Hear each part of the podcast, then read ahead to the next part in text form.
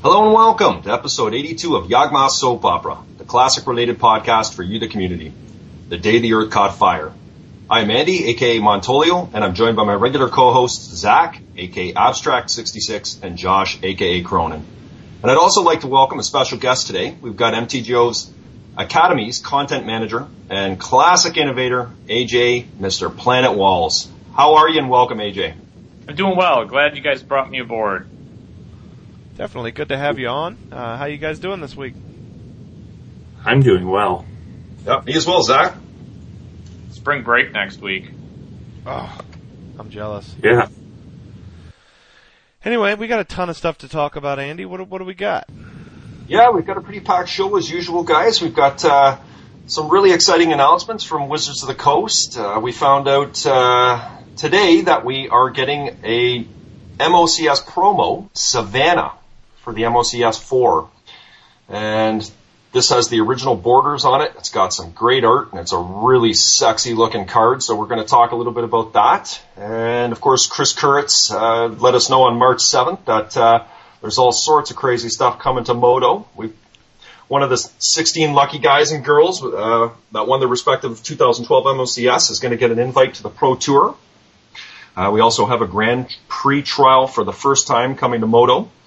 And of course, we've got promo cards, which is going to be starting up on March 13th. Talk a little bit more about that. And of course, the one that's most exciting for classic players is the trade limit increase from 75 tickets to 400.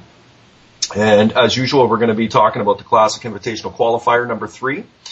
And uh, we're going to look at the results for round one with some deck analysis. And we'll be doing the same for round two, which is just underway. And we're going to look at our breakdown, which is our analysis uh, of the match of the week. And we've got a special one for today because we've got both Zach and AJ's match. And then we'll be looking at our vintage view uh, with a cool looking Grixis build. And of course, we've got our community spotlight featuring Tommy Topdecker, our classic challenges, and uh, for the viewers, we've got some feature matches. So a real packed show today. So get your popcorn and your sodas, folks, and we're gonna roll right in. So what do you guys think of this new MOCS promo we're getting?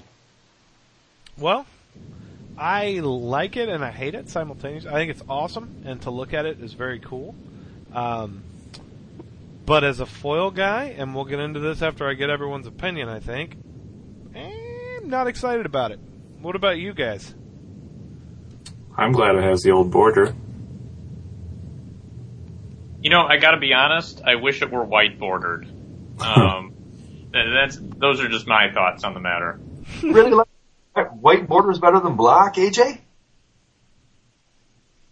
See, it's always been my thought process that you try to make your deck as ugly as possible to impress your opponent. It's like uh, kind of how the Scotch did it when the Romans were moving up north. Just so you know, AJ, that that uh, type of type of psychic warfare will never work on me. I, I just feel bad from you across the table. Well, if you go back and watch some of my uh, classic league uh, qualifier tournament two matches, you'll notice that all of my basic islands, of which there were eight, are all white bordered, and I found the ugliest art I could imagine to represent my deck. Okay. You know the saying, folks, to each their own. Um, yeah, my, my, I, I like it. I think it's a really cool looking piece of art on it. It's, um, nice looking Savannah photo and I'm with Josh on this one. I think the most important thing is the borders on them. They're really nice looking. So yeah, this, uh, this is hopefully a prelude to lots more promo, uh, dual lands coming back into the market. How, how do you think this will affect price point? I think I think it's going to be um, okay. I think the regular will probably mirror something like Pernicious Deed, where the promo and the regular are both relatively high priced, with the promo being a few dollars more.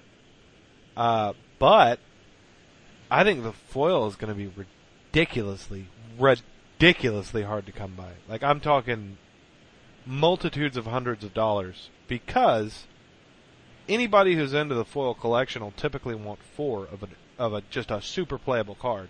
Uh, I don't know how many people play Green White Legacy, but I'm sure there are a lot. The same guys who are like uh, promoing out their Karakases and their uh, Knights of the Reliquaries in real life, and I just think it's going to be what it's still 64, right? They changed it from 32, but now it's only 64. I'm not sure, Zach. I'm not sure what the setup is on that. Yeah, there are more foils now than there were. I think. Do people can people earn a foil because they still have the preliminary MOCS tournaments, don't they? Well, I thought- I don't. I don't think you were in foils there. I think you were in the final QPs for there, right? I thought if you won it, or if you whatever X and O it, I thought you still got a foil one. I don't know. That that's interesting. But I'm not sure. even I- so, e- even if there were 20 of those tournaments, you're not even over 150 of these cards. And that like, if if you want this card, I mean, some people like if they do Badlands or Plateau, one's probably fine. But if they do Tropical Island, if they do Underground Sea, if they do Tundra, if they do Volcanic, I mean, it's going to be an epic chase, hard to find foil, don't you guys think? Absolutely. Yeah, I won't be going for them. This seriously looks like a photo taken right in the middle of the Serengeti. Unlike the original Savannah, which looks like something like Finger depicting painting? Iowa. Yeah. I mean, I gotta say, it looks a lot better, honestly, but I, I'm not the sort of guy to ask when it comes to art. So, uh, those are just my two cents on the matter. Yeah, I think it looks better than the original for sure. I think they picked really cool art, and uh, I actually really like you guys. I, I appreciate the frame and the uh, the border, and it's it's nice. I like the white text. I liked everything about it, except for the scarcity. For sure. Time, time will tell, but uh, yeah, I'm with Josh on that one. I don't think I'll be trying to buy these. I've, I've already got the originals and from MED and foil, and um, good enough for me. So moving along here, as I alluded to, we've got some really big announcements from Chris Kiritz from Wizards of the Coast uh, last week, and one of these announcements is um, for the respective winners of the MOCS uh, in 2012. They all have invites to um, to a tournament uh, on March 22nd, 23rd to battle it out for their share of 100k and a chance to get uh, an invite to a pro tour. This this is pretty huge. Uh, the opportunity to play something online and get an invite to a pro tour. What do you guys think? So if you win an MOCS, you get an invite. Is that Yeah, I, I, as I understand it, all these the, the guys that won their MOCSs are going to play it out in a tournament. They're going to go head to head. All twelve of these guys, and they're going to play it out for their for their chance at this hundred grand and an invitation to the Magic World Championships, which is in Amsterdam in July. Well, yeah, I, I I think I heard it or understand it the way Josh does, which is everyone who won their respective event, and I, I read through this pretty closely. I think they get to choose between two pro tours. Yeah, yeah. Uh, so we've decided What? that the best Magic Online players should have a chance to test their skills against the world's best paper players. So we've decided to invite all 16 2012 Magic Online Championship finalists to complete at or to compete at Pro Tour Dragons Maze in San Diego or Pro Tour Friends in Dublin. Oh, okay. There you That's awesome. I mean, you get a, you get a location in North America, you get one in Europe. I I mean, it's been tacitly understood and accepted, as far as I know, that the competition on Magic Online, especially for an MOCS tournament and winning one of those things, is more than comparable to the competitiveness of a paper event. And so, recognizing that and offering these sorts of uh, prizes and opportunities to the players who succeeded those things, I, I think it's a long time coming. Yeah, and for this, for 2012, they get the choice like that. Um, going forward, it sounds like um, whatever time of year you win the MOCS in, you go to the next upcoming Pro Tour. So, like January and February, go to Dragon's Maze, and then Yeah, March through July, go to Friends. So there won't be the waiting until all of them have qualified before they get their invites. Yeah, I'll tell you, man. Um, if I had won, which I didn't even play in any of these, but if I had gone through this and won, I read through there and I noticed what sucks for these guys compared to the real pro tour guys is it says, please note, uh, accommodations and airfare are not included. So that pretty much puts Dublin right out the window, if it was me. Yeah, that's You you have to be a certain level for those to be included anyways, don't you? maybe that's platinum. I'm not sure how that all works. I'm quite a ways away from being on the pro tour. Yeah, myself included. Yeah, I don't think a normal Pro Tour invite though includes travel and accommodations. I don't think so either. I think they're paying out of pocket. Interesting. What kind of accommodations do they get? Do they get like a rental car if they get accommodations? Well, how does this work? I mean, I'm sure people know these things. They got like Uh, MODO just- Bentleys. Photo Bentleys. Yeah, they've got like the MTGO logo, like uh, on the on the spokes of the the wheels or something on the hubcaps. Yeah, Spinners. WUBRG wheels. oh funny. man, So that that's definitely cool. Um, I think probably the the biggest one. Well, before we get to the biggest one, the other one that's pretty cool is the promo codes. Uh, what do you what do you guys think about the promo codes? You liking that? Yeah, I'm pretty. Uh, I, I think it's pretty innovative. I mean, uh, you know, for the listeners that aren't aware, these things start on the March 13th, and it's a reward system for players, a variety of different brands or interactions where they can earn their codes and receive di- digital objects for purchasing products, attending events or conventions, or social media. So you notice the word social media. Maybe they're going to give us foil black lotuses or something. Well, see, that's what I tell you, man. Like, really, uh, I wanted to touch on this because I think it's really important. It's the one thing I'm really scared of. Everyone's been talking about how are they going to release the P9? How are they going to do it? How are they going to do it? Blah blah blah. Well, if Could it this is a prelude to paper hidden treasures, I'm gonna have a real issue with it. So I, I, I can think of a couple different possibilities here. I could imagine them having some sort of process, though I don't know how they would implement it, to allow the players who own paper Black Lotuses in Power to be able to accrue them online through a promo code if necessary. Um, and I could imagine some other kinds of paper shenanigans, you know, some kind of contest or something to permit that. But I have to imagine that they release them online through some other form as well. Yeah. Oh, they can't do they can't do power solely through something like this. There's no way. But it's My how they guess did is it they're with. using this. Did you do you remember Zendikar? Yes, I do.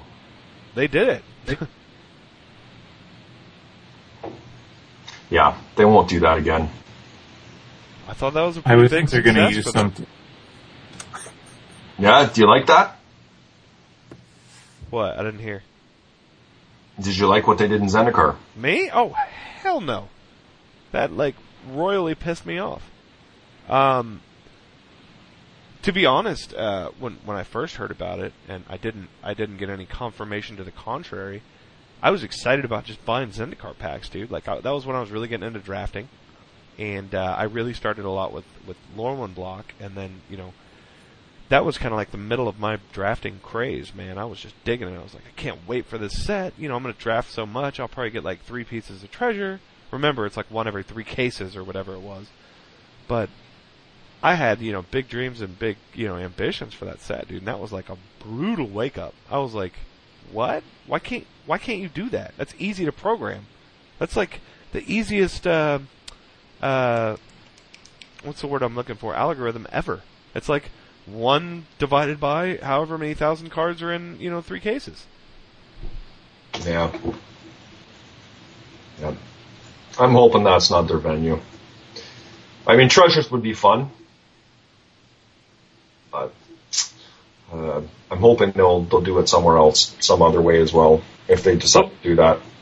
Do, do you think uh, Wizards will uh, award the top eight of the Classic League 2012-13 Invitational um, power?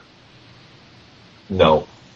Yeah, I don't either. I just I just wanted to get people's hopes up for a second. Would I like that? Yes. Well, I tell you, man, um, they really surprised the crap out of me. I've never been one to ask for much. Like I never go to people and I'm like, "Can I have X Y Z?" Uh, I sold out twice. I mean, I, I I straight worked my way back into my collections. I never like was one of these guys. Do you have you know any bots with free cards on it? Do you have any cards I can have? Blah blah blah. Um, I'm I'm really just kind of stunned with the way this stuff's all working out. Uh, With reference to support from WotC. Yeah, I mean they were they were really cool with our league. Uh, with with the, the stuff that they did, uh, I, I I emailed Chris Kiritz one time, and uh, I didn't hear from him for a long time. And truth be told, I I remember I posted something on our forums like I can't believe that they're ignoring me. What a holes, you know? And totally take it back. You know, the the guy got back to me. He's like, "Hey man, sorry, I've been really swamped. What do you what are you guys thinking? You know, we can't do this if there's like." Buy-ins or mandatory uh, donations, and we kind of had some back and forths, and it turned out they just donated all these uh, super nice draft sets that you admittedly can't use right now, but these draft sets that are worth a lot of money. I mean, like uh, TSE, MVW, ME4, ME123. It's it's good stuff. Yeah, um, it's nice to have some WotC support here trying to keep classic alive and they know we're working hard at it and uh, you know they're rewarding us for it. So i look at it. Very cool. Well i know it's going to be too late for this but the first code is uh, mtgo code launch and it's avacyn's pilgrim. It's over there on the magic online page but i think we'll be a day late when this thing goes out so too bad. Yeah it's actually good until march 20th it's the 13th to 20th the code is good. Oh cool yeah, and it has to be used in the beta. You have to download the beta version, and you can use that code there, and that's how you get your free Avacyn's Pilgrim. It's from. Oh, it has to be the beta. Yeah, you have to do it in the beta. So this is their promotion. They're trying to motivate you to get into the beta because they want everybody there. It's okay though, because I'm pretty sure Avacyn's Pilgrim is classic playable. Only you would play that, AJ. That guy's a human, man. Like, I imagine if you need eight, uh, why can't I think what it's called? Noble hierarchs. That guy's like the fourth or the fifth through eighth slot. If you're playing a humans deck, it, it makes sense. Yeah. no, I, I have you guys actually been into the beta yet? Yep. I was the opposite of enamored.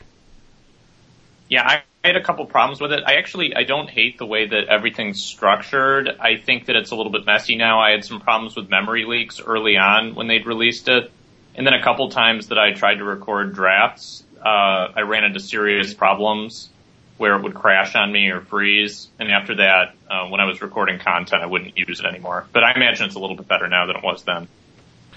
Well, I'll, I'll say. Uh, and I've said this since the days of leaping lizards. I don't know how many of you guys remember them. Definitely. They the thing that just makes me so angry about this this company in general. It always seems like they don't subcontract this stuff out to a competent firm who would just make a great product and allow them to make tons of money for years and years. It's like let's hire people in house and work on it as slow as humanly possible. This is like this is the longest release I've ever seen pretty much for any product. I mean, obviously there's fringe cases out there of like games that people were anticipating that never came out, but it's ridiculous how long it's taken these guys to do this kind of stuff. And this is with huge beta support. I haven't gotten into the beta yet, so I can't comment on that. But yes, this is uh, this has been a long time in coming, and sounds like it's still a real work in progress. But what was the biggest thing about all these announcements, my friend? Oh yeah, uh, this is definitely relevant to uh, to a lot of classic players and uh, big dealers. Is that they have finally increased the trade limit from 75 tickets to 400 tickets. This is huge. This Oh, is huge. You know, I see this. Uh, you know, I, can speak for a couple of you guys on this podcast for sure. I know that I've bought some high profile foils and, you know, have been well over 75 tickets. And when you're buying something of that ilk, you're putting yourself or you're putting the, you know, the buyer, the seller, whoever that person may be at risk, whoever's taking the gamble. 400 tickets alleviates this problem in a big way. I like it. That's what I'm going to say about it. And this is going to be deployed on March 27th, and you know this is not a permanent thing yet. They're, this is a trial, and they're going to see how it goes. Uh, I think there's some fear at WotC about putting people's collections at risk, putting it up to a 400 ticket, you know, for for theft and being scammed and that sort of thing. But uh, I, I'm pretty happy about it. Um, having said that, I've bought most of my big money cards and uh, don't foresee myself spending that kind of money on a big ticket item anytime soon. But good for a lot of people. What do you guys think? Excited about this or? So I, I got to say, and you've already hinted at this. This um, I don't I don't want to say it revolutionizes, but it, it it contributes a number of advantages to the secondary market on Magic Online at the very least. Um, that's that's the first thing. The second thing is that it helps people uh, manage their collections, especially if they're spread out over a couple of different accounts.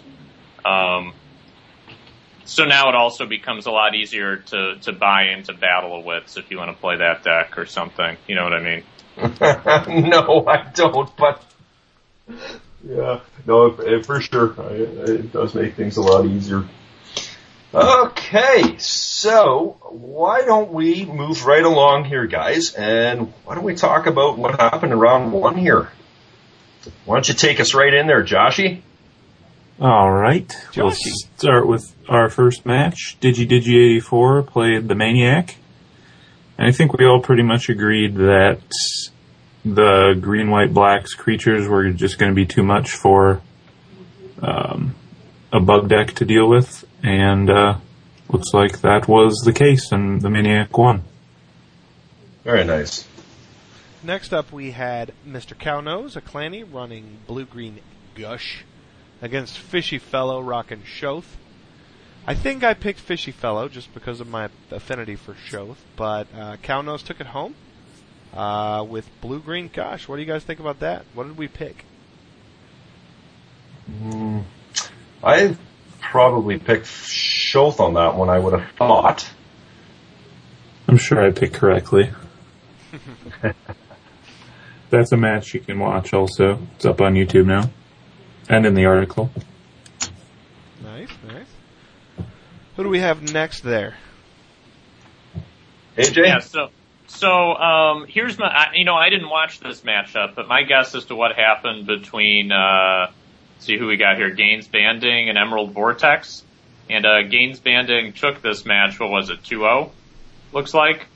Uh, my guess was that those robots were just too much for uh, the Wall of Denial and Sphinx of Jwar Isle to handle. And while I do think that Sphinx of Jwar Isle, Wall of Omens, and even maybe Wall of Denial are completely playable classic cards, I am not necessarily convinced that uh, the blue-white control deck that Emerald Vortex built was built to withstand the pressure of so many Steel Overseers, Arcbound Ravagers, and Genesis Chambers.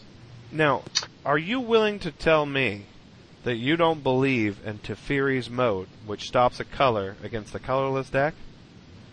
It seems strictly worse to me, though I suppose it isn't strictly worse, but it seems almost always strictly worse than regular Moat. Oh, oh, it's Um, strictly it's worse. pretty bad against robots. I would go so far as to say. Pretty bad. Yeah, I imagine that got boarded out for spreading seas. Um, unfortunately, the Celestial Purge, uh, well, I don't know, like Relic of Progenitus, that can that can draw you some cards. I'm not sure what I would have boarded in, in other words, but I think Teferi's Moat would have to be pitched for games two and three. Well, if I was playing his deck, which I- I wouldn't, but if I was, I would totally bring in those negates because stopping those skull clamps and Genesis chambers seems to me more important than almost anything else. Okay, so what do you guys think were the board decisions that both sides made? I think that okay, so I got to be honest. I think Day of Judgment is actually it, it's actually good in this matchup, like significantly good. I Oh, think yeah. Dissipate is bad. I would board out one Dissipate, two probably uh, two Teferi's Moat, and a Blue Sun Zenith, and I would bring in three negates and I don't know, maybe three spreading seas. I'm not I'm not sure about that last decision, but that's what I would have done from Emerald Vortex's side. Yeah, it, that's fair. I mean, I'd start by replacing the four evolving wilds with four, uh, you know, flooded strands, maybe replace the Fairy Conclave, the Ghost Quarter, the Lonely Sandbar, and the Lonely Secluded Steppe with four Wastelands. Uh, probably taking out the four Ponders, put in four Brainstorms. Take out four What- what do you think- put four Force of Wills in there. Take out four Well, no, Condemns, but a lot of those cards though are not in his sideboard. I mean, I'm I'm curious though what you Oh, think about Gaines oh. Banding's decisions Oh. because I bet that Gaines Banding boarded out two Spine of Ish Sah and boarded in. I don't know. Hang on. Yeah. what Uh, else? Bring in. Probably. Maybe I could see Dismember being playable in this matchup, and Relic again, it's a cantrip. And Snaring Bridge is probably a deep Sphinx of Jwar Isle. Now, Uh, let me let me ask you this: What would you dismember, considering you can't target the only thing that does damage, and both of the other cards suck? Wall of Omens, I would dismember. But you're probably right Why? that an artifact creature. I, no, I imagine. I imagine that Etched Champion is just better than a dismember in this matchup for What for the Gaines Banding. little effigy?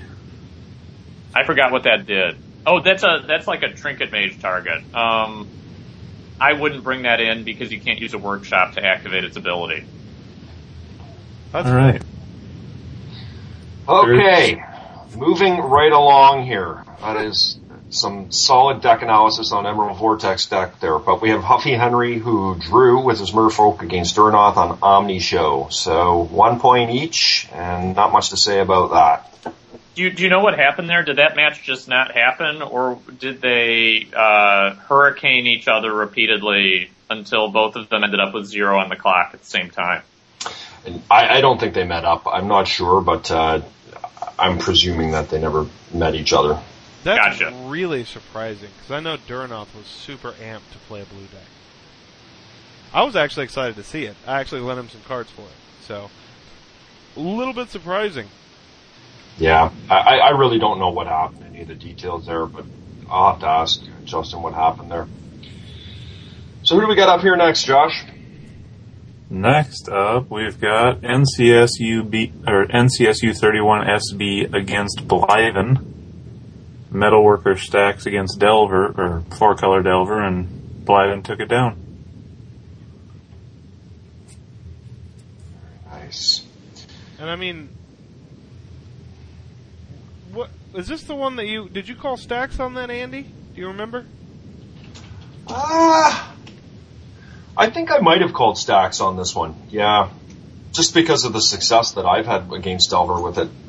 I think I probably picked. I'm hoping I picked Delver just because it's a clanny and Metalworker Stacks is not my favorite deck, but I could see I could see where it'd be really close.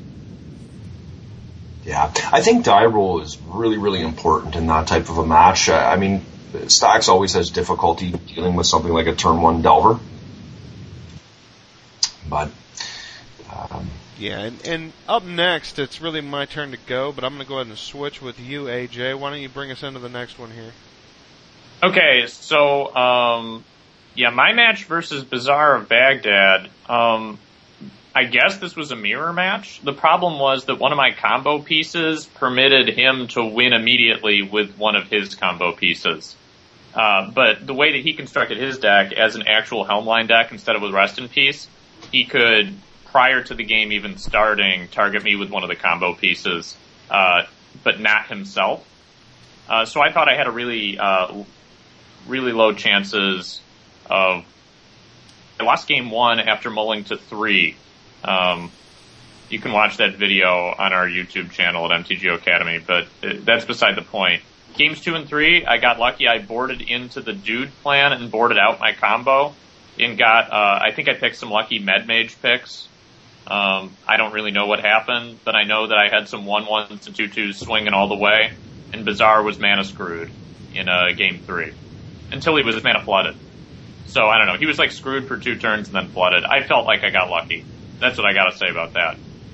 Yeah, it was a that was a really interesting match coming in. I was like one of the ones uh, definitely that I was looking at because you're you're playing something that definitely different from what you've been playing, which is the, this deck is not as excuse the term cheeky, but it's not as cheeky as some of the decks that I've seen you run it. I mean, this looks like a legit control build, and it looks like something ported out of Legacy almost, almost like uh, like the decks that are doing well in Legacy. There are a lot of RIP combo decks uh, right now, and uh, Bazaar's deck was a lot more unfair, but I think it, it's maybe a lot less resilient. Although it has multiple paths to victory, you know, you have just other things you can do and uh, by that I mean turn dudes sideways. Uh, yeah, and meddling mage is also really huge in a match like this. I mean, knowing what what's in his deck, I mean, you can clearly see that when you pop a meddling mage down and you put it on Helm of Obedience when he's got a Leyline of the Void on the table, that's a pretty powerful play. No, I think that was a serious problem from him, and I don't really know what was in his hand. Um, so maybe someone does, or maybe someone's seen the match from his perspective. So I, I can't attest to how successful my meddling mage choices were. Um, but I, know for a fact that it seemed like he was drawing off the top of his deck at least at some points, and there were a couple lucky draws that I had even after he uh, tried to duress me, found no counter spells, etc. Um, so I, I can't exactly attest to what happened from his end. Uh, I just know that uh, Zach, I think you're right that his deck maybe being a little less resilient in terms of being able to cope with a meddling mage with a lot of time uh, left over to still pull off the combo. I'm not sure he was able to do that. Also, I want to give props to Magus of the Unseen. Um, Best beatdown ever. Well, yeah, apparently that one one really takes it all the way, but uh, some some other points in Magus's favor. It can take a time vault as many times as you need it to, and it um, there were also some situations in which you can combo off in this matchup before uh, Bazaar could, because you can activate it in response to him activating Helm and then target him with it if there's a rest in peace on the board. And so those are just some things to note. Hey, interesting. I never thought of that. But... The the really interesting thing, I'm glad you said that, and I was actually having a conversation with him about it. Um, after the match, he was telling me, he's like, "Yeah, dude, I was really close to the uh, Time Vault combo." I'm like, "Dude, why would you ever play out Time Vault?" And he's like, "Well, he tapped out at some point." And I'm like, "Well, he untaps. I mean, it's not like you're going to put the whole combo out in one turn. That, to me, that play and that card made it really dangerous because." Uh, Josh and Andy, you guys know that card. Not only do you get control of it, but you also untap it, and that that's like like you're saying, AJ. That's ridiculous. That's uh. Well, here here's the key part. When it goes back to them, it taps beforehand. So if you do it during their turn, um, you can activate the time vault, and then I, it goes back to them, but it's tapped by the time it goes back to them. Um, also, it makes Blightsteel a problem. Yeah. Yeah, it's uh, it's definitely a cool card, and it's one we don't see a lot of here. But I, I kind of like, I look at that in the same vein. I look at. Uh, would you guys agree that's a lot like uh, Mox Monkey? We don't see that a lot just because we don't deal with it a lot. Do you know what I'm saying? Mox Monkey's just yeah. a, a huge card in Vintage, right? Definitely. And a lot of people play Sol Ring and, and, and Mana Crypt and even petals that they don't want to crack or lion's eye diamonds or what have you. And you don't see a lot of Mox monkeys either. Yeah. Well, like a lot of people don't play pro- red oh. base. Oh. Go ahead. Sorry. Well, I was just going to comment with reference to the monkeys. A lot of people don't play red bases. Like you're not seeing a lot. Of, I, I see the monkey and thing like green, green, red beats type decks. And you don't see a lot of that in classic, but it's a good point, Zach. I, I would go so far as to say the Gorilla Shaman's ability is almost prohibitively expensive with respect to cards like Sol Ring or even uh, Mana Vault. Um, the fact that you have to pay X X one, unless that's a zero cast, I feel like this card is pretty bad in the mid uh, until the mid or late game. Yeah, Goblin, Goblin Vandal probably looks better in Classic right now than the Monkey does. Well, next up, why don't you go ahead and take that one, Andy? Well, yeah, I uh, was playing against Naoto with his Tezzerator, and yeah, we have this video as well down at uh, in our feature matches. So feel free to take a look at both uh, AJ's match and mine. And uh, Yeah, this was um, a little bit unfortunate for Naoto in this match. He he had some difficulty getting uh, ahead of my spheres. I mean, basically, game one, I got a metal worker out and uh, uh, a lodestone golem, and I had a sphere down and you know strip mine. So that was basically that. And uh, game two, he um, also had a lot of difficulty with mana. He was facing down a turn one crucible from me with a with a strip mine.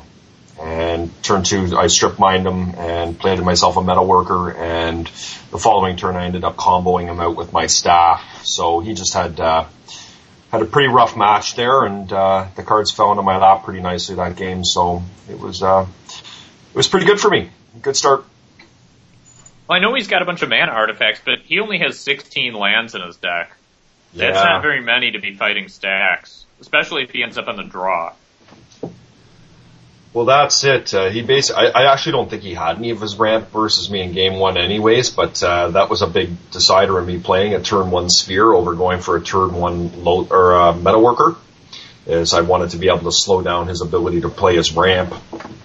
So, yeah, but 16 lands is always a cheat in my opinion against, uh, you know, the full sphere stacks builds.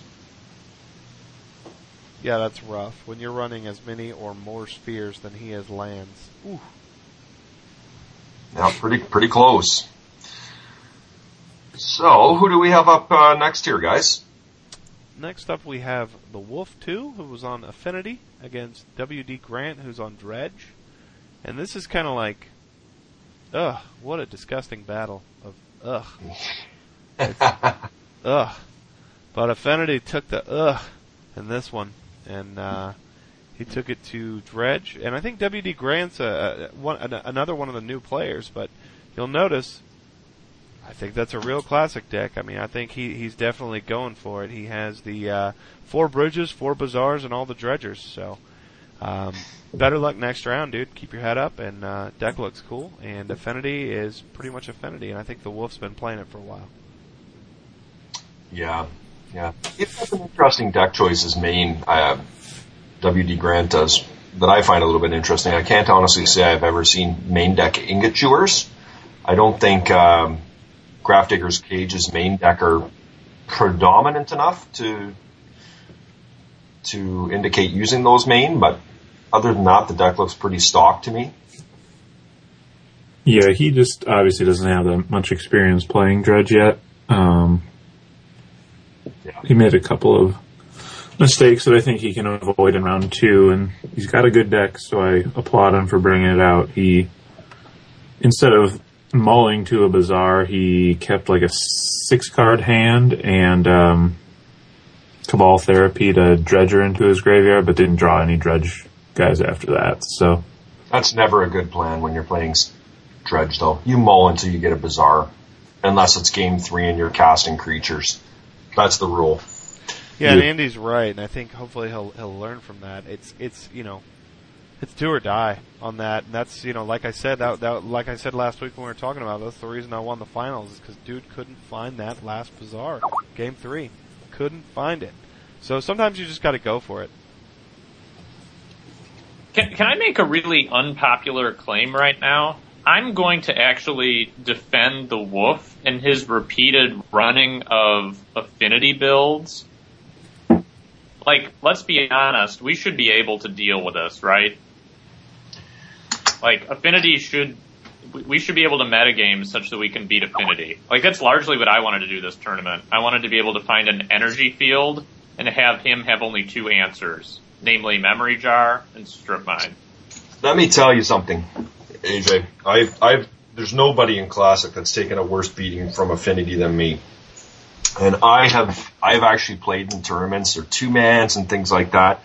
And I have had my deck completely titrated to beat Affinity. And sometimes I can get through it. And there's just times it doesn't matter what you have in your deck, you will lose to that deck. Like I'm, I'm spot removal is not good. Abrupt decays and swords to plowshares and nature's claims. These are not good enough typically against affinity. In my experience, you need to have something like something like a stony silence or a null rod is very good against the deck. Yeah, even Pithing Needle I think does what it needs to do it's it's good against Skull Clamp for sure and Ravagers, uh, which is obviously two very large keys to the deck. But I just find with that deck, you know, you go that route, you drop yourself with Stony Silence, and you're feeling all smug for a second, and then the next thing you know, you're facing down two lodestones. And Like it can hit you from different angles. It can hit you with a tangle wire. Like it's a frustrating deck. I, I think the way to beat Affinity is through combo. Well, do you remember? I think it's a really funny, it's a good thing to touch on because this is actually a lesson that I learned last league, and Josh and Andy should be able to back me up on this. And that is, I built a deck. Do you guys remember? I built that deck pretty much for Affinity. That blue white, uh, the uh, the, the, the library deck with the birds, and you draw cards, and it was literally just built to combat Affinity. I mean, that's what I was running the deck. I was running champion, uh, uh, the Kamigawa guys main deck, the one in a white, and I mean, literally, I game planned for Affinity, and you know what happened? I didn't see Affinity one time, and I would have Oh. smashed it, but I didn't see it one time. So I don't get that. metagaming for something's definitely doable. But being able to Um. play against that deck is sometimes the worst part. That's why I think that's why this time like I just decided I was going to try combo again because it's like either you do your thing or you don't do your thing, but you're still going to do your thing. When a deck when you're fighting one type of deck, you're just trying to prevent them from doing their thing and that can bite you in the butt. I'll say it. I can't, I hate Affinity. How how good is Seeds of Innocence against it? I know with the Lodestone Golems, it's not that great because uh, Seeds of Innocence that cost green green two are terrible. Yeah. but um, what's the verdict on that? It's it's not. I mean, I don't think that's good enough. That. So yeah, I mean, Affinity's one of those beasts. I think if I remember correctly, uh, Andy, Josh, and I spent about an hour and a half after recording just like going through all the things that could beat Affinity. And remember, guys, we were talking about like sideboard options and stuff. Peacekeeper, I remember being thrown out. Yep. There we That went. guy's savage. Serenity's pretty good. Serenity, yeah, I definitely ran some of those on the board. The problem, even with Serenity, is you have to wait a damn turn. Giving somebody a time walk sucks. Yeah, I really feel like you almost have to play artifacts because of Lodestone Golem. The other the other horrible part is um, uh, Tangle Wire. Now, that's the thing that makes me the saddest. Oh, Tangle Wire's a beast. Tangle Wire's, I think, one of the primary reasons that uh, Nature's Claim became really popular because, you know, that's the kind of card you can usually still play because remember in Vintage they're chalicing for zero, not one. So, or at least at first. um, so I mean, you, you definitely uh, you definitely need some of that removal for stuff like uh, Tangle Wire. Ugh. Yeah, Tangle Wire's a beating for sure, and I and I think it was an excellent addition to Affinity. Gave the deck a different gear. Definitely. Who Here. we got next, Josh? So up next we have Caliban on Affinity again versus Uvatha with a blue-red Nivmagus Delver deck. And Affinity took that one down, which I don't think any of us were that surprised by that. No, Oh, AJ, I bet you got to be so excited about those Niv Maguses. Yeah, man. Uh, certainly. Uh, hang on, I'm still getting recovered from. Uh, let's see. Hang on, I'm I'm I'm trying to re-follow along here. I apologize the delay. Oh my god, the Niv Maguses That's what that guy is. That guy. Yeah. Okay, Oh, so. I have a com- I've got a comment about that guy. I think that guy sucks. Even though I really wish he were good. he's pretty good with Flusterstorm. No, yeah, he's good with Flusterstorm, but then like I don't know, Swords to Plowshares makes that guy look silly. I don't know. You can pithing needle him. I, You can pit I don't know. needle I, a lot I played things. against him before. He, I feel bad for people running him because I wish he were better than he is. You know what I kind of like about it is the fact that you really can, if your spell gets countered, you get to get some use out of it. Um, in a deck like this, he's going to be using some, like, just for example, right? If this guy wants to get some extra utility out of this, and mental misstep's not huge in his matchup, he can do things like play a brainstorm and mental misstep it and draw the card countering his own mental misstep before it counters his spell. But even that's really cutesy. You know what I mean? It's, you don't need to do that. Uh, ground. Oh, I, I. Oh, guys. Oh my God, guys. We're we're all goobers. I, I good on you, Yuvatha. I just noticed. You notice he's playing Ground Rift. Yeah. You notice he's playing Flusterstorm. Yeah. Yeah. You know how many counters you get from those two cards? You get a friggin' boatload. It's it's good game, is what it is. Yeah, ground. I actually think you should be running more Ground Rift and flusterstorms, despite the utility that flusterstorm has. I don't know. I, I can't. I can't get behind Niv Magus Elemental. I think it would be a better creature if it cost two mana. The fact that it can be misstepped, I don't know. I see. I like it. I really like the fact that he has the Snapcaster for reusability on the Flusterstorm. I mean, oh my god, this is like he. This guy is one of those guys who doesn't need the fast bond with the gush. I mean, he can just make some magic happen. I don't know why I didn't notice that before. It just dawned on me right now that that is uh, that's an okay win condition. I I couldn't figure out what the hell he was doing with these things before, but it just dawned on me now. Good on you, Yuvatha. That's cool. I mean, it's sad that you got that one matchup where all your counter magic means jack crap. But Need a grape shot. yeah, you do need a grape shot. But definitely cool. I didn't even see that. Did you guys see that? No, I, Yeah. I didn't. I hadn't This looked is a- back at it. This is basically a classic port of a build that was popular for like a day in modern. Yep. What's his name? Uh, built that deck. Jim. Jerry Thompson. Jerry Thompson. Definitely cool. I like it. Can I, can I ask real quick? Why is this deck playing? I'm going to sound like an idiot, maybe to you guys. Why is this deck playing Gush? Um, Like Gus, it, Free spell. Yeah, but I, I okay. So I'm gonna, I'm gonna sound like, uh, I, I mean, I, I know why Gush is good, but why isn't, why isn't that like preordained? well, because all his spells, if you notice, are one and two, right? So Yeah. the whole point with this deck is he can do some crazy things with Gush that you can't do with other cards. Like, for one, it returns lands to his hand and maximizes Brainstorm for him. So if he's mid game and he draws a fetch off one of those lands, or he has a fetch in hand and he has a Brainstorm, that Gush is a lot better because he doesn't need those lands.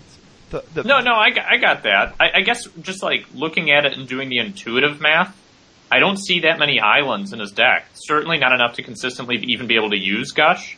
Gush is Really? almost unusable off of Snapcaster Mage, and I feel like drawing the two cards and losing the tempo is sometimes so severe. And, and granted, his deck he's only running guys that cost one and two. Yeah, it's fast. So- That's what I was going to say. Yeah.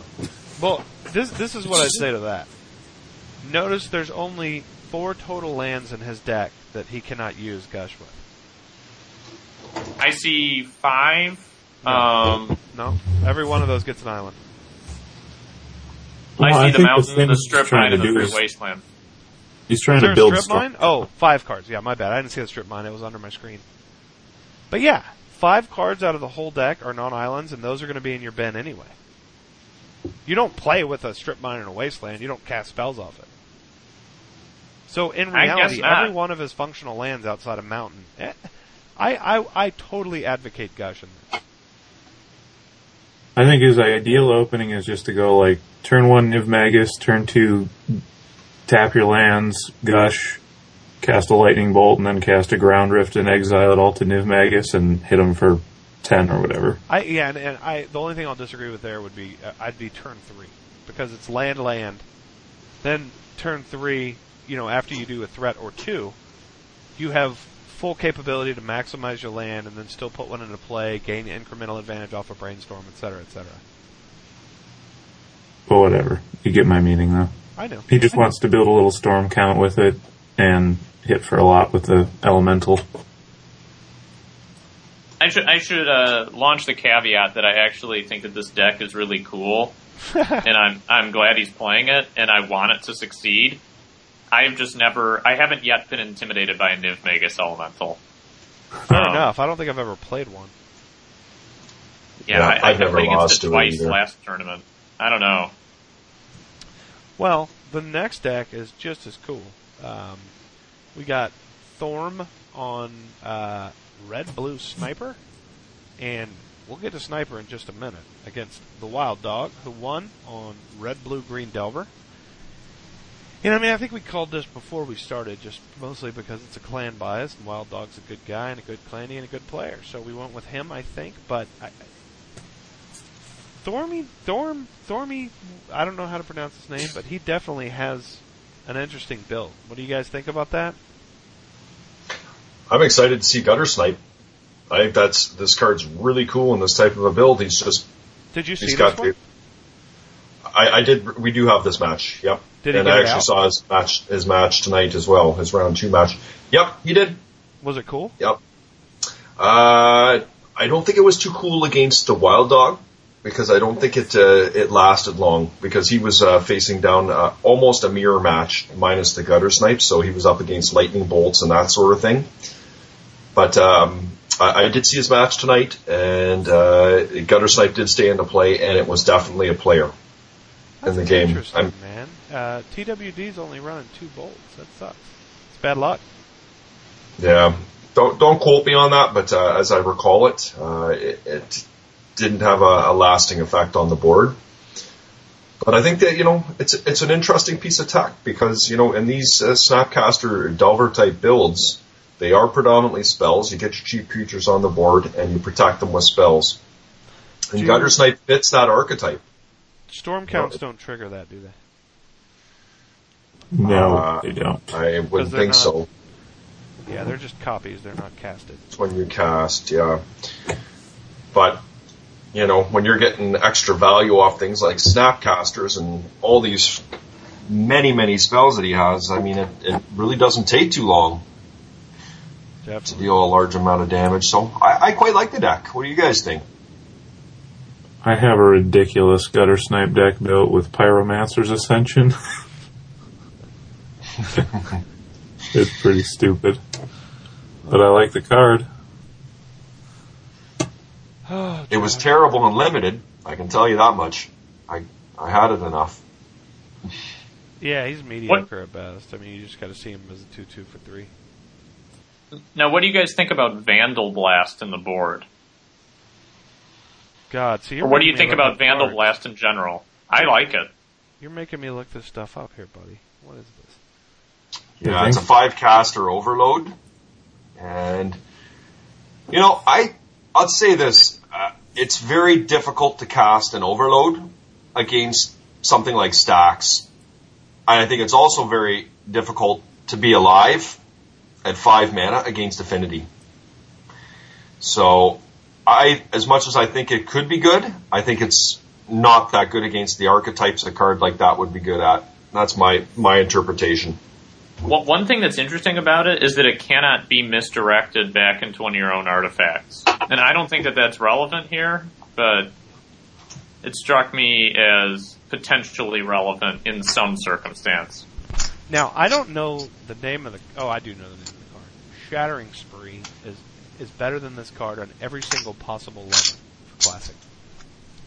I think that's basically because I had this in our set review, Zach. Yeah. I think it was just you and I there for that one. I think we said that exact same thing. I just have Shattering Spree instead. Yeah, agree. Yeah. He doesn't Just to have that much red, though. Maybe that. I mean, maybe that's the issue. Yeah. But Uh, I, I'm inclined to think that this. I mean, it's not optimal. It's still a sorcery, right? yeah, he's got nine possible red sources, so I'd rather just have an extra energy flux personally, but that's me. Next up, we have Enderfall on Bug Control against Mooncon on Good Game Oath, and this is one of these uh, clanny on clanny violence matches where you're like, oh god, somebody's got to lose, huh? But it looks like uh, Mooncon took this, and I think this is uh, this is recorded, right, guys? Yeah, Yeah. we've got this one. It was a pretty good match, I have to say. Um, Enderfall basically had answers that he needed, and Mooncon just had the next one better. And Library Alexandria was a very big player in that match. Yep. Can I ask whether Venser ever made a showing? Because I think he's the second best creature in the format. Right under Frost Titan, obviously. No, he didn't show up in that match. but that would be the, the match where he would shine the most against a, a Shoth type build. That's awesome. I always use White Knight as my oath target. That first strike's hard to beat. Oh. Next up, uh, who we got? You. Me. Okay. Next up uh, was Blue Diamonds on Good Game Oath against myself on Flashing Rectum. And if you guys don't know, the backbone of the naming convention for this deck was flash an Academy Rector into play. And we just flash our Rectum. So, uh, this was an interesting matchup. Uh, one of the the real genesis turning points of the deck when when Josh and I and the clan were like really kind of like talking about it was when we talked about either doing a transformational sideboard or generally adding green. And initially it was uh, it was hey Josh, you know what I really miss? What? Channel. I love channel and an Emrakul. And we talked about it for a little while, and Josh was like, "Well, we got green. Why not throw in, you know, a few oaths in the sideboard?" And you know, looking at the main deck, it totally made sense. And so before this tournament even started, we we uh, added four orchards to the main to really support the channel, and we took out the in the beginning portions of the deck. We had a lot of the the two lands like Ancient Tomb and uh, City of Traders. Get traders. Yeah, but so, so did you guys think about putting one main deck Oath in? We did, and we that's actually it's funny you say that. It's something we talked about afterwards. The the, the problem is, and, and I, I maintain that it's probably correct not to, is just because half the time you're going to hit an Academy Rector, Yeah, that's pretty embarrassing. and I mean playing a uh, oath and like sitting there with your flinch, your your fist clenched, and you know waiting to just like punch your opponent in the face with a huge monster, and you get a squire. It's like oh, never mind. So really, I mean, in in the sideboard plan, obviously with the oath, that's exactly what comes out. You don't want to hit those. It's very clean, and uh, it's just uh, it's it's it's we're happy with the changes we made, and I and I think I, I commented on this a little bit before the match started, saying, "Wow, so happy we put those orchards in playing against the oath," and uh, yeah, it was. It was definitely an interesting set. I think we have this recorded. We do, right? Yep, Yep. that'll be going up as well. And uh, game one, really, I made like the biggest rookie mistake, and I was so mad at myself. I, uh, I, I, like I said last week, I submitted the wrong version of the deck. I have Vindicate instead of Beast Within, but I kept jokingly saying, "Ah, well, at least I can kill a Library of of Alexandria if it gets out of out of whack." You know what I mean? Obviously, it doesn't trigger the oath or anything else, but that's the one thing it does have is it can kill land permanents. And uh, wouldn't you know, my first non-mana play, I played a few uh, petals, was vindicating a Library of Alexandria, and that was hilarious. Uh, but then later that game, I had a Jace, and I was getting ready to make a strong play. I played a Cabal Therapy, and I saw his hand was Mana Crypt, something else, and uh, Lightning Bolt. And I was so ecstatic and hasty to get my Jace down without getting countered with blue. I immediately drew three and slapped myself on the forehead before the ability even resolved because I had a lightning bolt headed right to it. That sucked. I ended up losing that game to a resolved oath, which should have never even come to that. I, I should have resolved that Jace. He should have stuck around. Should have had him draw two or look at the top of his deck, or even mine because I think I brainstormed the turn before. But uh, I couldn't do that, so I screwed that up. Lost game one. Game two, I played it really tight, and I built up double Force of Will backup channel bam and uh, that won that one. And then game three, I had one of those ridiculous hands that you dream about, which was Orchard, Petal, Channel, Emrakul, Bam! Will bath up, back up. So that was uh, it's pretty ridiculous. And uh, I think the other card was a demonic tutor. ironically enough. So it was it was definitely a, a good match. Uh, I won. I think I got lucky to win after that huge mistake in game one where I just basically punted it. But definitely fun. So have you guys channel. ever? Oh, go ahead, go ahead, because I was going to ask about channel. I'm just glad glad we added it now. Have you ever have you ever played channel in order to play a Blightsteel Colossus because you didn't have an Emrakul in your hand? I have, yeah, actually multiple times. It's uh, it's a pretty huge deal. Um, funny enough, I've done some pretty weird things with Channel too. I had uh, four lands, and I actually channeled to play out a Yawgmoth's Bargain for the other two mana, which was pretty embarrassing until I got the bargain resolved, and then I had a lot of free mana to float. You could do some crazy things. Uh, That's why that card's restricted. It's redonkulous. Yeah, it's uh, it's it's pretty ridiculous. And the, the, the cool thing about the deck is just that it has so many different avenues to victory. You shut off one channel, there's like four more. Excuse the pun. So, so here's the thing that I really think is cool about this list, besides the accidental include of Vindicate, which I think is awesome, but um, that you can board in Grafdigger's Cage, and n- none of your combo pieces, besides maybe Tinker, really care about the fact that you did that, and so it gives you this cool advantage against Oath, Oh yeah, where you don't have and to transform. The cool thing is, Tinker is only half impacted. You could keep in the other half of that combo, Time Vault Key, because it's only creatures. So Tinker's fine to leave in. See, the thing that I think is cool is I really like the addition of Forbidden Orchard into that deck because it, it, it makes you not scared of Oath of Druids. Go ahead and play your Oath. I've got exactly as many Forbidden Orchards as you do in your deck, and that's the key to that match. And I've So- probably got more tutors. Almost certainly. I know So- that's pretty awesome. It, I guess it's a little worse if your opponent's running a Skullclamp, but Oh yeah, yeah. who cares about that? See, and that's that's kind of the the big thing is this, and and we did some testing. I was I had early uh, great results against Stacks and Affinity, and then I had late terrible results against Stacks and Affinity. It's like like we were talking about before the cast, AJ. Classic's so swingy. You know, you play these cards and you think you're in a great position, and they can draw one card, one card off the top, and they're completely out of it. And um, it's like that a lot in classic. Like I'll, I'll for example, I, I, I was keeping a hand against Affinity. I'm like, I got this so easy. It was very similar to my other hand, except instead of channel, I had a mystical. So I had Petal, Land, Mystical Tutor, Emrakul, and Force of Will backup, I think. And I'm like, uh, Mystical Tutor, and I went and I grabbed a, uh, obviously a channel. And on his turn, he's like, okay, Workshop, Mana Crypt, Thorn Thorn. And I was like, oh. Oh, because I countered the first one and he still got the other one out. And it's like, just like, seriously? How can that happen? You know what I mean? You have it sewn up. But it's it's all about uh, classics pretty variance, dude. I mean, it just I, I'm I'm starting to just think it's like one of those things you you can play as well as you want, and sometimes you just can't win.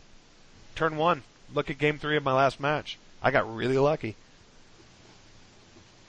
I can honestly say there are few plays in Magic that are better than a turn one channel. Bam. God, is that exhilarating. Oh yeah, it's it's it's it's ridiculous. It's it's one of the best feelings in the game when you're like when the funniest thing is uh, um, the second part of the combo is not as important because it's all about the channel. If that channel doesn't get countered, Emrakul's coming into play. You can't counter it. So Nope. you get that feeling as soon as that channel's on the stack. You're like sitting there, and me, dude, I always get really nervous because I'm sitting there like, because they always wait a second, right? Even if they don't have the counter spell, even if it's affinity, they'll wait a second. And you're like, oh, please, please, please. And then if it gets through, you're right, dude. That's like one of the best feelings in the game. For sure.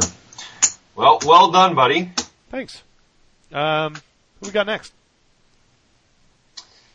Who do we have next? We've got Is Ilskin, and he's on Shoth, and he's playing one of our clannies, Backguds, who's on Stacks. And Ilskin actually took this one home. Um, what type of stacks is uh, Backguds playing? So he's on his smokestack version. He's got his Karns and his smokestacks, and but as stacks can be sometimes, it's uh, certainly can be vulnerable to to an oath of druids or a, a show and tell. So that's not necessarily a surprise. Yeah, that's that's just kind of rough. I mean, really, that was. Wouldn't you say, Josh, that was the main reason for the oaths was stacks? Yeah, for sure. Because we're kind of cheating on land a bit, and um, we need that two mana answer like that. Absolutely. I mean, we, we yeah, and and that that was really just. Oh man, am I glad we added oaths because those were like the last few days before the event. We uh, we decided to do that. I think it's it's huge. And Forbidden Orchard just makes sense anyways as a rainbow land. We just said we don't really care about one ones, so Exactly. My omniscience does not fear your one one. Do you guys notice that Ilskin's running a deck that's one of the old 61 card specials? yeah, I did notice that. No, I didn't. Sixty one, huh? Nice. Had to fit the extra Extra dude. He has three extra dudes. dude. Yeah, and Backguds is not built to really fight Oath. That's not something that he's addressed in his main deck or his sideboard outside of the Grafdiggers. Like he's not really running duplicates or Karakas or anything of that nature. Which is Yeah. which is a, which is a bit surprising because, as we discussed on the last podcast, I mean, we certainly anticipated a, a moderate amount of Oath in this tournament because of the the uprise of the creature decks. Yeah, I, I think we expected a little bit more than there even is, didn't we? Well, you think- predicted ten, and I did. Andy predicted Yeah. six. I predicted thirty. I have the numbers. And the question is, how many Oath decks are there? Not even close to what I said. Obviously. Shut up. so, uh, AJ, you want to take us into the next one with your buddy? Yeah, so I talked to Chris about this one, but I didn't get to watch it, unfortunately. It sounded like um, there. This is what Chris tells me anyway, that there were play mistakes on both sides, um, but that there were more play mistakes on Chris's side. What he tells me is that he could have pulled off, I think, game two, but may have missed a trigger or something, and um, ended up losing to a million zombies, but he went 0-2, so I mean, I, I don't, I don't know what the details were. And he's playing a deck that doesn't have Frost Titan in it, so I, you know, I don't see how he could beat Dredge, really. Yeah, that's on him really at that point. Right. You know, he's got actually some. Uh, he's obviously cheated in his sideboard. uh, Chris has, uh, with reference to to Dredge. He's only got two leylines of the void and one Tormod's crypt, but he actually has some reasonable main deck answers to Dredge if Dredge just doesn't go off turn one. He's got two So- Deathrite Shamans and, and four Scavenging Oozes, which, you know, Yeah, you, you guys talked about this last time, and I listened intently to this part. This is a discussion that Chris and I have had a lot of times, actually, and we think that the most effective way to dealing with Dredge is with a card like Pithing Needle or just with LD. Um, and so if you're running the Strip Mine and Full Wasteland package, you got a pretty good shot of being able to pull something off, even in game one. Um, so the, the logic of designing this deck originally, and this is more Chris's deck than it is mine, certainly, is that you have enough cards in the main to be able to get rid of uh, their bridge from below uh, in in game one at least, at least in terms of the dredge matchup, and uh, then you have just a couple extra tools for games two and three, and hopefully you can actually pull off uh, game one. So. Uh, is it optimized to beat Dredge? I don't think so. Uh, but having those tools in the main at least gives you a shot at dealing with uh, the Bazaar, especially when you've got the the the five X Wasteland package. I don't disagree with that. And and you know, I, I went on a tangent on this last week, and I would still go on the same tangent today because I'm so adamant about uh, Dredger's keeping Bazaar's hands only, right? But if somebody plays like Josh noted that somebody played in this tournament, then I, I totally take my agreement away. I mean, it's totally a fair deck at that point. You know, if, if you play against somebody who doesn't keep a Bazaar Baghdad, even if you're not playing land destruction, you have a hell of a shot. And I'm, I'm not Oh. joking. I Oh, always assume sure. that they're going to play Bazaar. I, if they don't lead off with a Bazaar, I just assume that the the game is. I don't know that they must have something weird going on because I've never played against Dredge and felt like I was losing when they didn't have a Bazaar.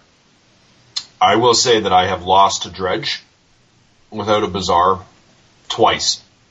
In game threes, where I have solely gone for hands with uh, leylines of the voids and you know Tormod's crypts, and uh, the one against the Wild Dog in particular, where Wild Dog kept a hand of seven, and he he went on the beatdown against me.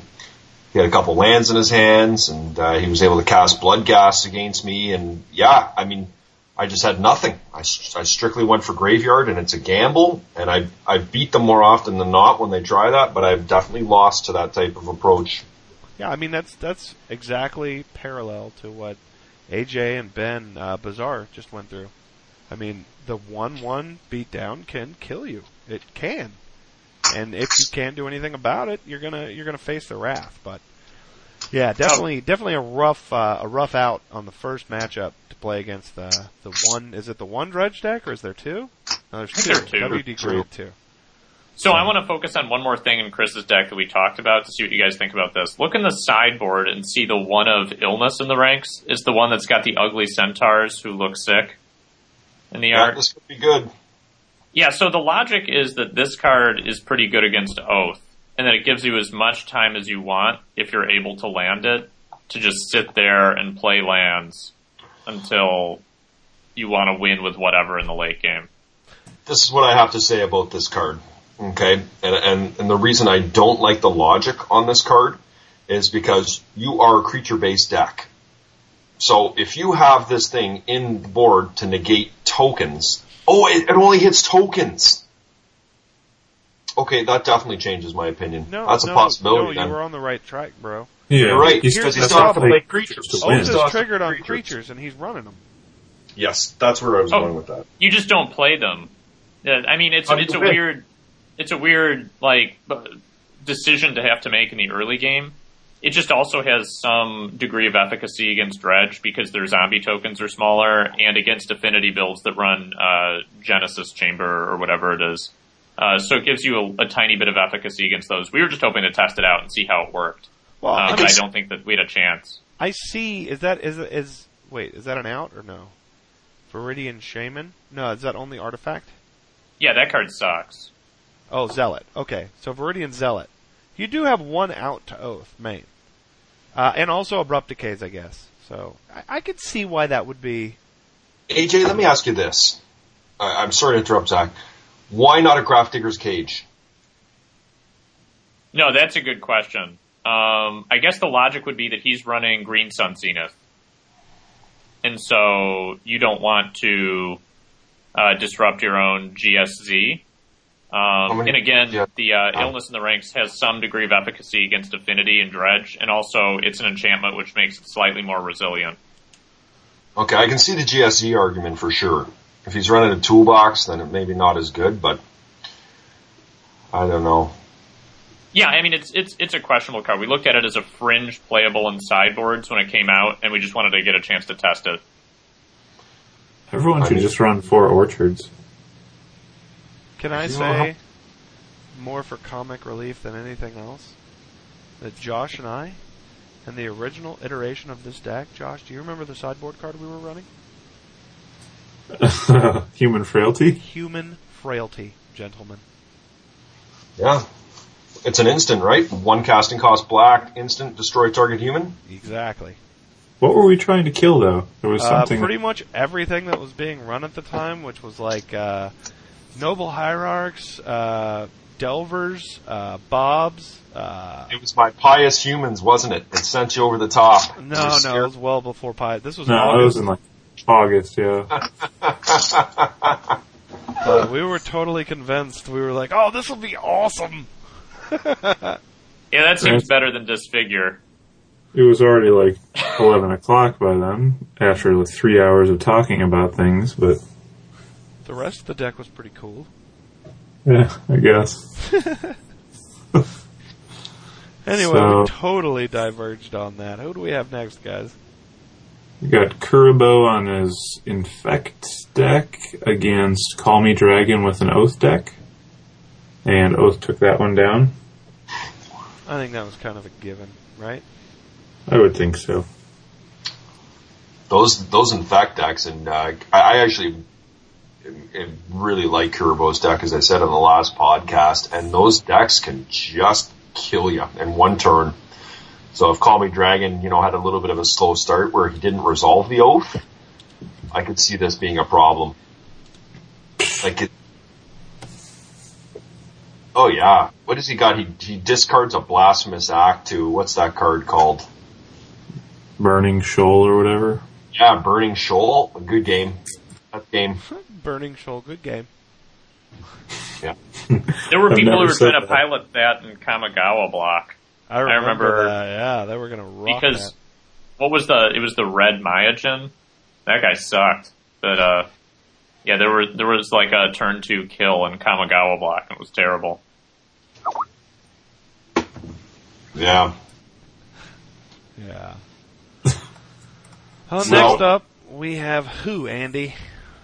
Oh my goodness gracious. We have got Master Sapphire with his Burning Long deck up against our buddy Bald Eagle with his RIP combo, which is close to AJ's heart because he's running the same combo.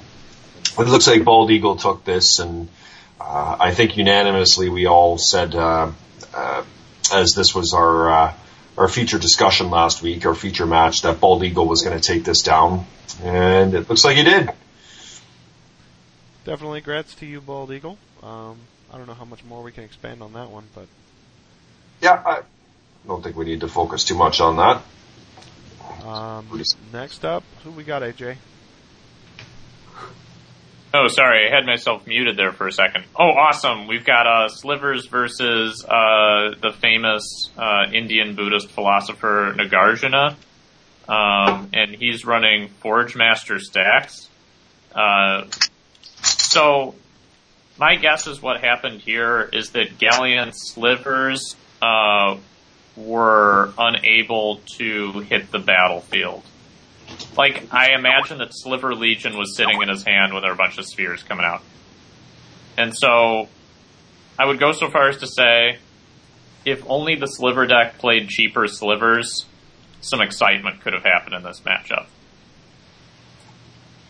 Yeah, I tend to agree. Those high priced slivers just don't pack the same punch I was, used. I was wondering, like, did you mean cheap monetarily, or No, no, no. I mean ones that cost one and two mana.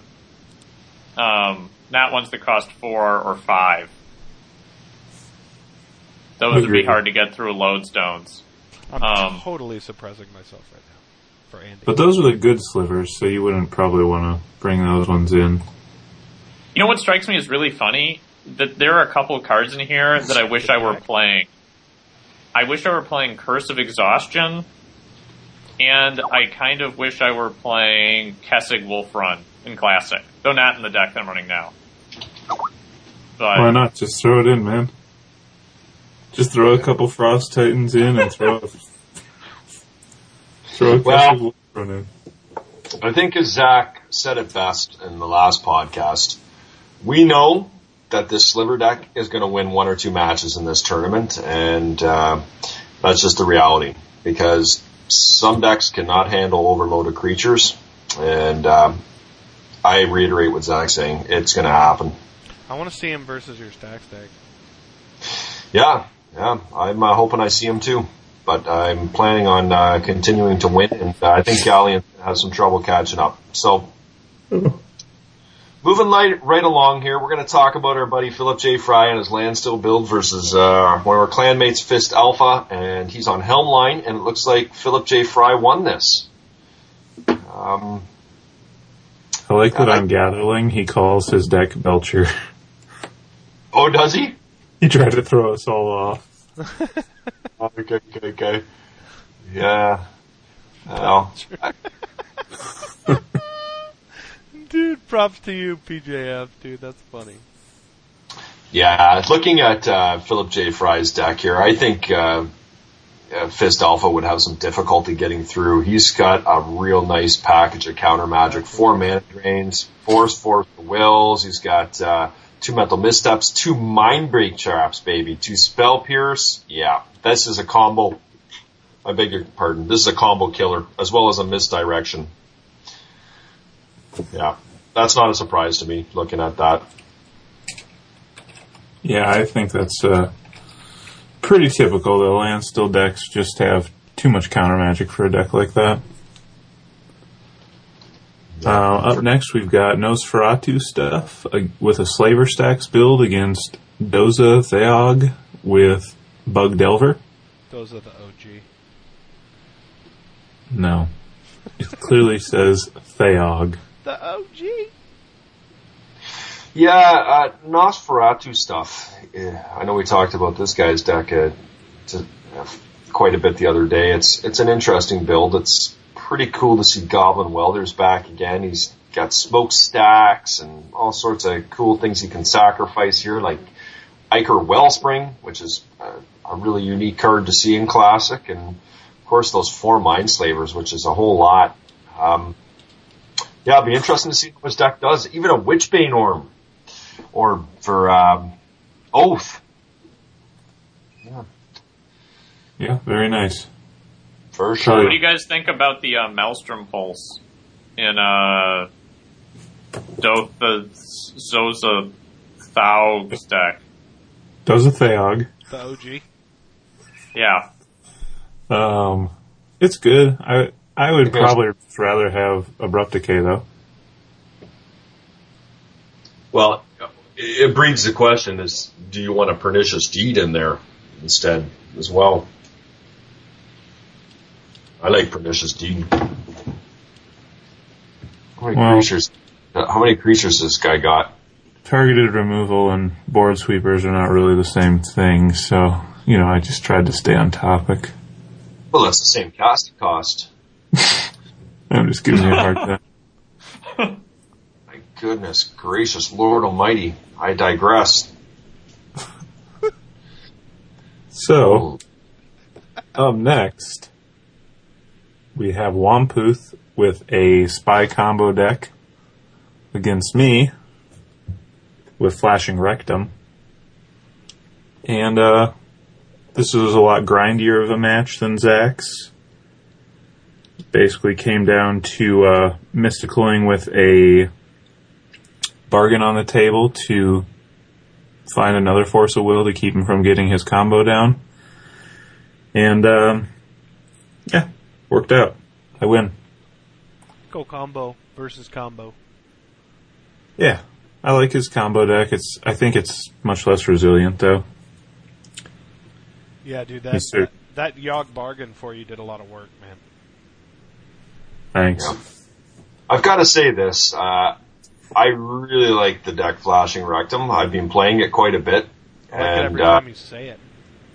Yeah, uh, it's it really is a good deck. It's a, a really versatile toolbox. It, it can just kill you really fast. It can have late game against you. Uh, it's been a lot of fun playing it, and uh, I'm typically not combo, but uh, I just wanted to say good work, guys.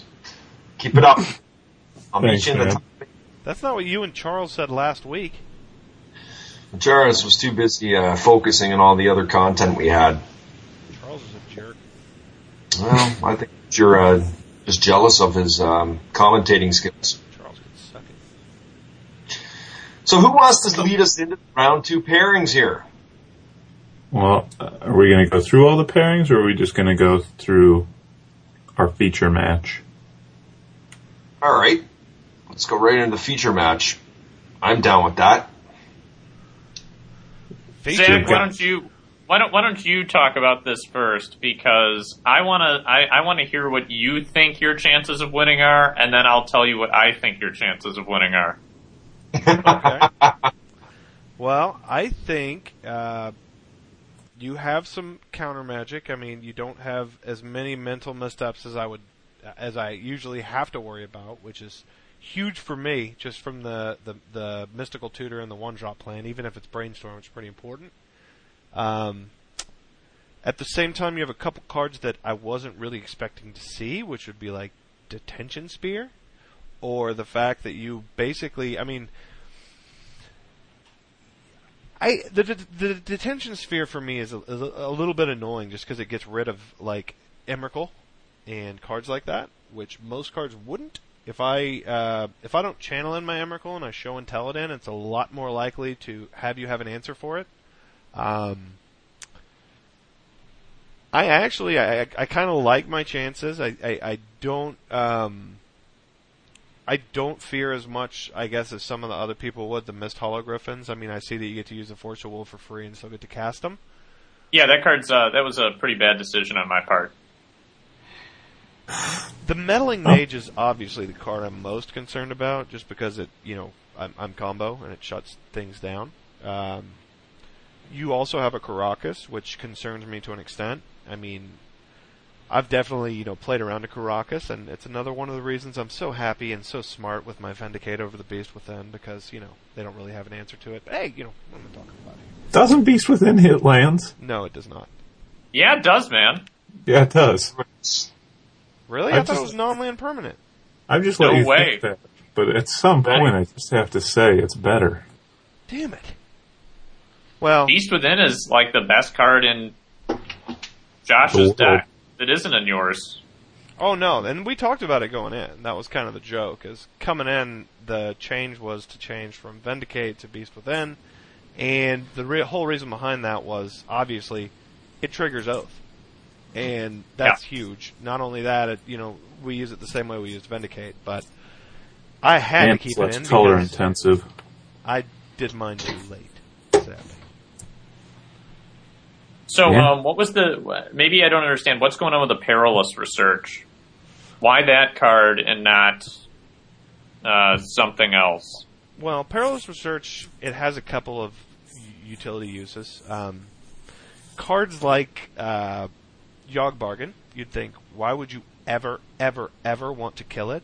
But it makes you skip your draw step, and if you Yeah. don't get what you need and you've gotten hit a couple times, it's pretty important to get rid of it.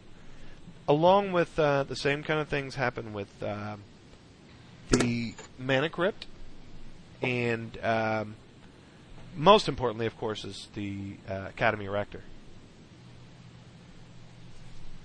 But Yeah. that's the reason we ran a card like that over something like Cabal Therapy, is just because it has more reach. Number one, it draws us into more cards if we have Omniscience. Number two, it um, gets rid of things that uh, cards like Cabal Therapy just won't. Right. So um, I'm gonna I'm gonna go ahead and tell you my sideboard tech here. Um, I think no matter what, I board in um, probably a lot of stuff because there's so much in my deck that just sucks as is. I might even board in the Supreme Verdict because I can pitch it to a Force of Will. Um, like I, I tell you what, I'm not boarding in. I'm not boarding in Needle Bugs. Can I ask you? I've been waiting to ask you so long. Why? Why are those there? Um, I, there shouldn't be three of them. There should be two of them. They're there because you can cast them even when you've been tangle wired, right at the beginning, because you can flash them in, and they will inevitably win any game in the format, as far as I can tell. Uh, where you have the uh, they're, they're basically a win con when you have energy field or rest in peace down against affinity or, or any sort of shot build. That is really interesting. So, I mean, Okay. I, I, I'm not. I'm not sure if they're any good. I'm pretty sure they're not, and I don't think that there should be three of them. Um, in all honesty, but they're artifact creatures, so they can come down when load, lodestone golems are being played and stuff. well, there's always like three or four cards a tournament that I have to look up, and that was definitely one of them. Yeah, I had to buy those before my first match. it sucked, man. I had to buy those. Um, so, so I'll tell you, I don't think I have a very good shot at winning this match, but I don't have a very good shot at winning. Uh, I mean, I mean, I, I, think I misbuilt the deck. I think there are some significant problems associated with Chrome Mox as a four of, alongside cards like Force of Will, and then combo pieces that are worthless in a lot of matchups. So Energy Field does next to nothing against you, for instance. Um, issues like that, I think, heavily favor you in game one. Uh, the one thing that I want to uh, in your head, as it were, is that I have a one of stifle in the main. Yeah, I like that. Same. That's the day's trick. Show them one, and you got four. Yeah, and so I'm hoping that uh, I'll be holding that when you try to flash your rector into play, or your rectum, or whatever we're calling it. uh, so, so yeah, I mean, there, there's going to dare be you some attempt to stifle my rectum, sir? Well, I hope that I can stifle it. There's going to be one decision point in the game or in our match, no matter what, where I play a meddling mage and I sit there and I'm just going to be like, well, if he has one of the following four cards, this meddling mage is dead and it's really bad for me. And I'm just going to have to name either one of them or name a mystical tutor. And so that's what I think is going to happen. Um, I don't know if I try to combo kill you or try to kill you on the ground with shitty creatures but I think I probably try to combo kill you because the attacking with one one's plan is probably pretty bad. Yeah, I mean, not gonna lie, it it can be okay. Yeah, I can. Anybody who plays combo knows you can have a, draw, a draw just like you know, like Ben when he was drawing dead off the top, and I think he was telling me afterwards he was drawing like Blightsteel Colossus and stuff, and he's like, yeah, I was like the worst.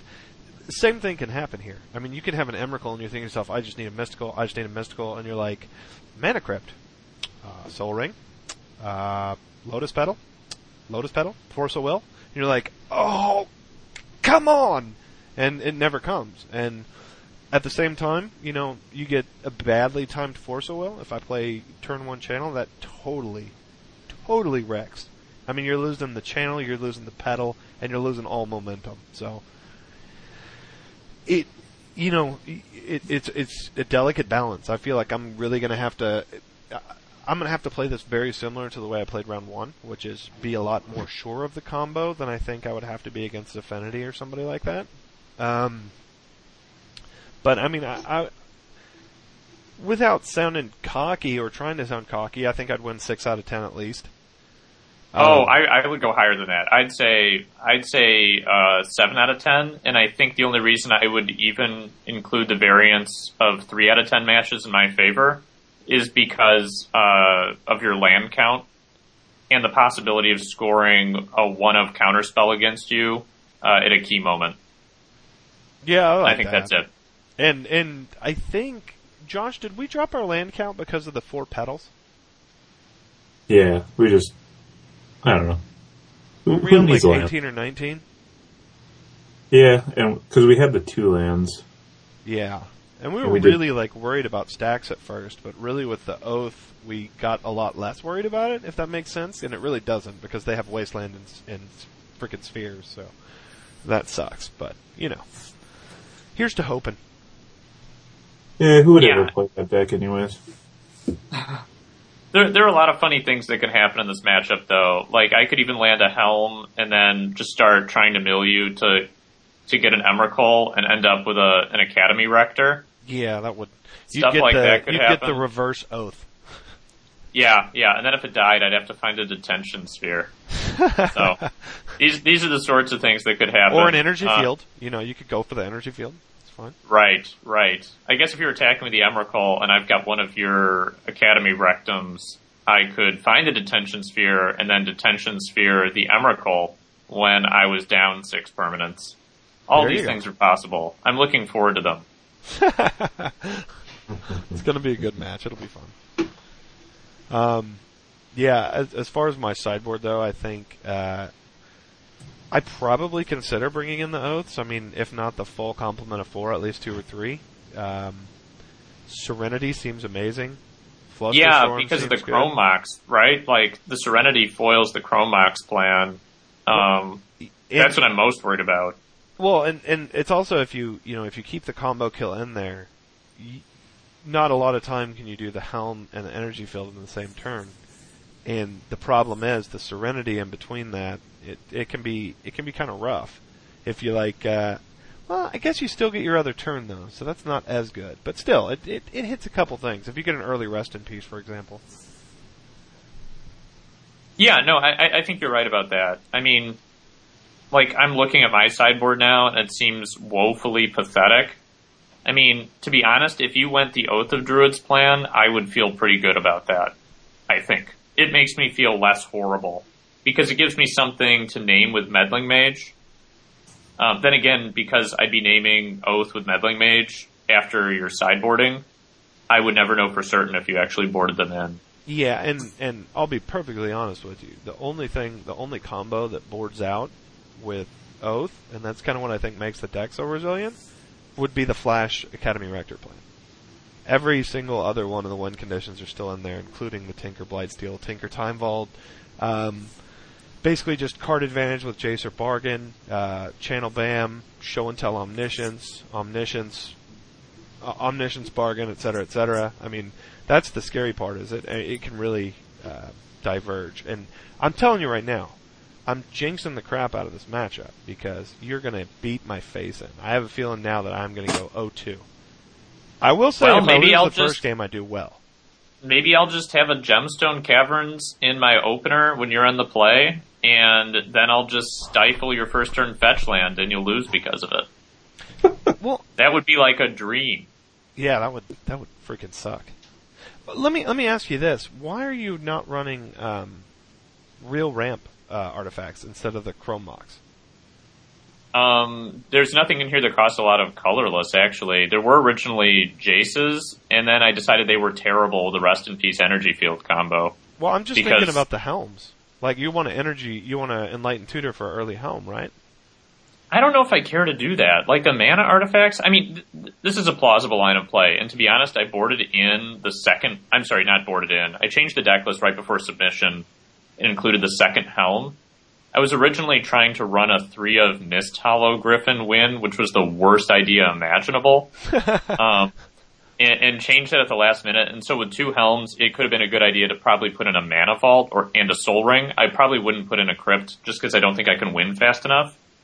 Um, but I planned on winning a longer game and locking it out with meddling mages and stuff.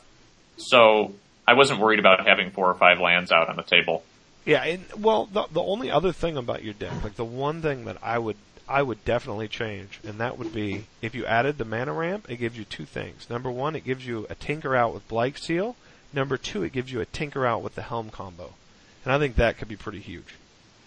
I mean, it's possible. To be honest, I'm not a big fan of the Tinker combo in the way that most people are running them. Like, I feel, I tend to feel pretty glad when people are running Tinker or Vault Key, just because I feel like the number of times my opponents are drawing a single combo piece without another way to finish it, uh, ends up in my favor compared to the number of times that I get comboed out on. And so, Yeah, I ya. haven't wanted to include those things because they felt inconsistent to me. I hear you. Very cool. Our matchup's definitely going to be cool, and Josh and uh, and uh, Andy definitely outlined the important cards here. It was what what'd you guys pick? The misstep, the force of will, and the detention sphere. Yeah, do you like your important card? Yeah, I, it's very. I like it. Just mystical tutor. Yeah, and I mean, sadly, I I think that's a little bit of of humor there. I don't think that's really the only important card, sadly, because if it was, you could meddling mage and pretty much be done with it. But I think that part of it, the fact that we have you know the brainstorms, the other tutors, the show and tells, and just like a random flash and um, what's her name? Rectum. Uh, you, you know, it's it's bad news, but I, I definitely think Mystical Tutor is probably the most important card. I agree with that. Sweet.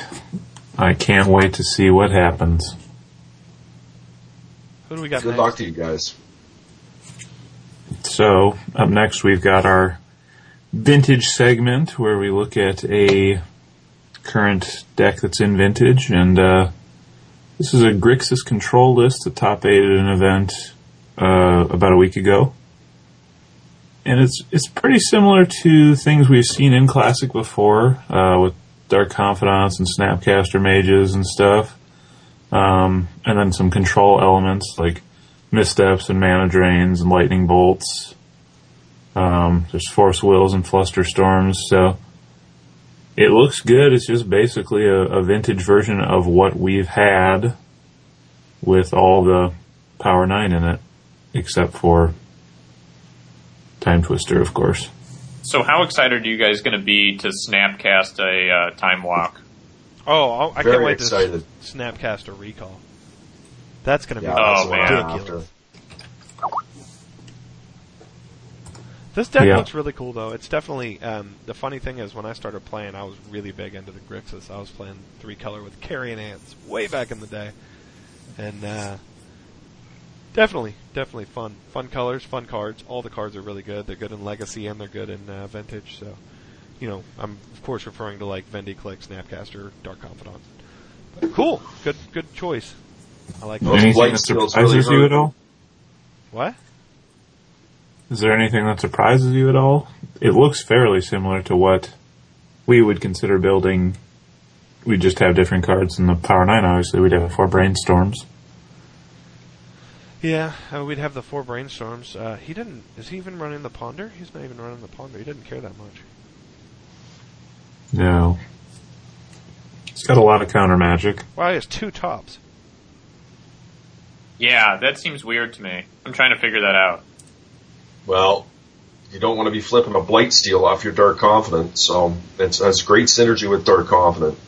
That could be a reason. And No, it's just a I great. hear you. And he's got four fours, three J's, one Blightsteel, and a bunch of three drops. I, I totally hear you. I, I hmm. think it's a good call if you don't have brainstorm. I think it makes a lot more sense. I mean, it's it's just a good. I guess like sometimes you you just want to draw it more often than if you only have one. Yeah, yeah. And with me personally, I like uh, I like the way it works with the. Uh, he doesn't have it in here. It doesn't look like, but the voltaic key. You draw an extra card a turn, or if you draw both of them, you can always uh, crack one when you have a fetch land out and draw a free card. Ooh. True enough. So, looks good. Who we got Next. week for the spotlight, Josh? We've got uh, Tommy Topdecker. I'm going to go ahead and guess this isn't his actual name. Thomas If it is- Topdecker. If it is, that's the coolest last name ever. He's from the San Francisco Bay Area in California. And how did he become interested in Classic, Josh? He played paper magic obsessively from Revised Through Masques, and uh, so he enjoys playing with the old cards. And since he doesn't have time to travel to paper tournaments anymore, the once a week match commitment of the CQ League works great. Cool. If you could play any Classic deck, what would it be? Uh, mono blue spreading seas. You know, I tried to build that. Um, I just don't think that it's something you can pull off. Oh, well, I wish. I, I mean, I'm not actually kidding. I, I I tried to see if you could four one someone to death, but I wish I could play it too. Is what I'm trying to say, Tommy. I wish I could play that deck. we've definitely seen him play mono blue before, so maybe he can make it work. Yeah. So, what's this guy's favorite MTGO accomplishment as it relates to tournament play, duck innovation, or community involvement? Uh, he was the first one to play with Squadron Hawk, LOA, and Brainstorm. And he also got Anathemancer banned from Kaleidoscope by whining on the official MTGO boards, so quite an accomplishment. that's funny. So that's Tommy. Is Anathemancer really that good? I mean, I know it's Kaleidoscope, Kaleidoscope. Oh, for sure. But it, it doesn't price of progress you. It only it, it does half as much each time, right? Right, but you pretty much guarantee yourself doing it twice, right? Because the format's a lot slower. Yeah, I guess so. I mean, it costs friggin' seven mana, but I don't know. I actually remember that card being really good when uh, all those five color Shadowmoor standard decks were out. Everybody was running those freaking lands, dude. Ugh. Comes into play tapped, whatever. Anyway, um, anything else this week, guys? That's all I've got. No, just a reminder for everyone to check out all the feature matches that we got from the Classic Quarter Invitational or qualifier. That's, that's it from me. Definitely. Um, like to thank, as always, our hosts and sponsors, Pure MTGO and MTGOtraders.com, respectively. Uh, I'd like to thank AJ for coming on this week. Uh, Planet Walls being a special guest. Thank you so much. Well, thank you for having me. It was a pleasure. Yeah, nice to have you, AJ. Thank you. Josh is so weird. And uh, I think that's about it. See you guys next week. Yeah. Take care, Bye. guys.